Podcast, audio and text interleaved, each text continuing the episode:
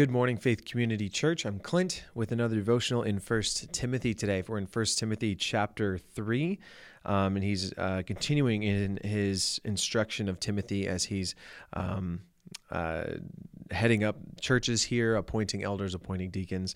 And so in the beginning of chapter 3, it's the qualifications for overseers and deacons. And we kind of went through this a little bit in Titus, and I'm actually going to read some of Titus as well because there's some um, there's identical uh, qualifications that he gives the elders here, and so I'm going to talk a little bit how these qualifications are relative to us who are not uh, elders and overseers. So. Um, first talks about an overseer. Overseer is an elder. Same thing. Paul uses that term interchangeably. An overseer, therefore, must be above reproach, the husband of one wife, self controlled, sensible, respectable, hospitable, able to teach, not an excessive drinker, not a bully, but gentle, not quarrelsome, not greedy. He must manage his own household competently and have his children under control with all dignity. If anyone does not know how to manage his own household, how will he take care of God's church? He must not be a new convert, or he might become conceited and incur the same condemnation as the devil.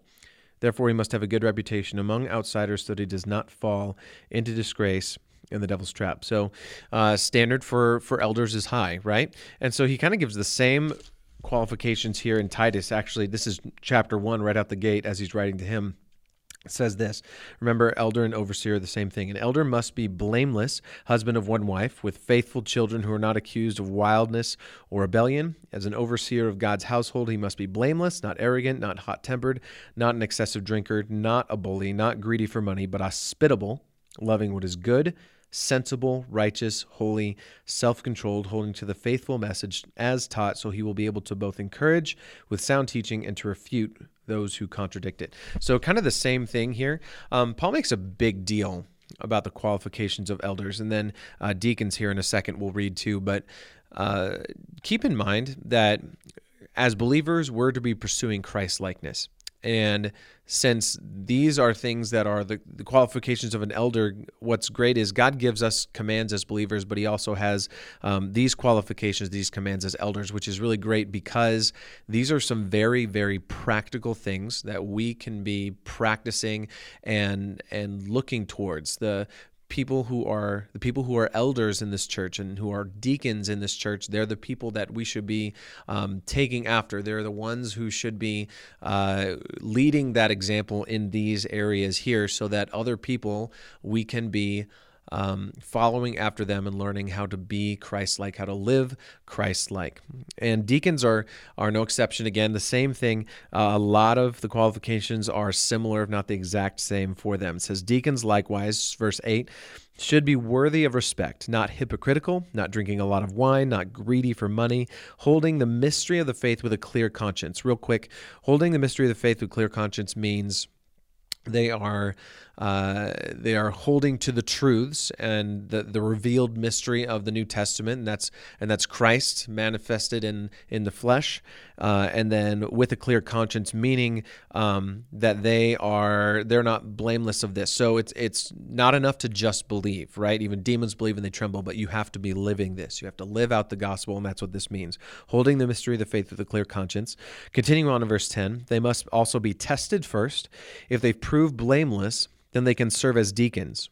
Wives, too, must be worthy of respect, not slanderers, self controlled, faithful in everything. Deacons are to be husbands of one wife, managing their children and their own households competently. For those who have served well as deacons acquire a good standing for themselves and great boldness in the faith that is in Christ Jesus.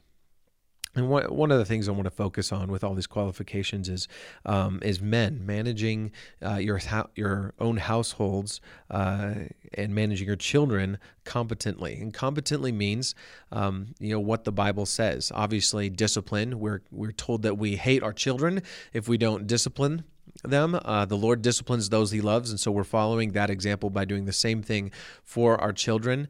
Um, we're loving our wives, husbands, hu- wives, we're submitting to our husbands. Um, and then, and all these things, this list, these qualifications for elders and deacons.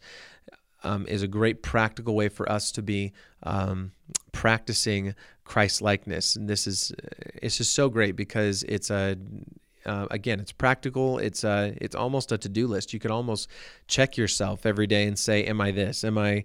Uh, or even asking those who are closest to you, asking your family, "Am I greedy?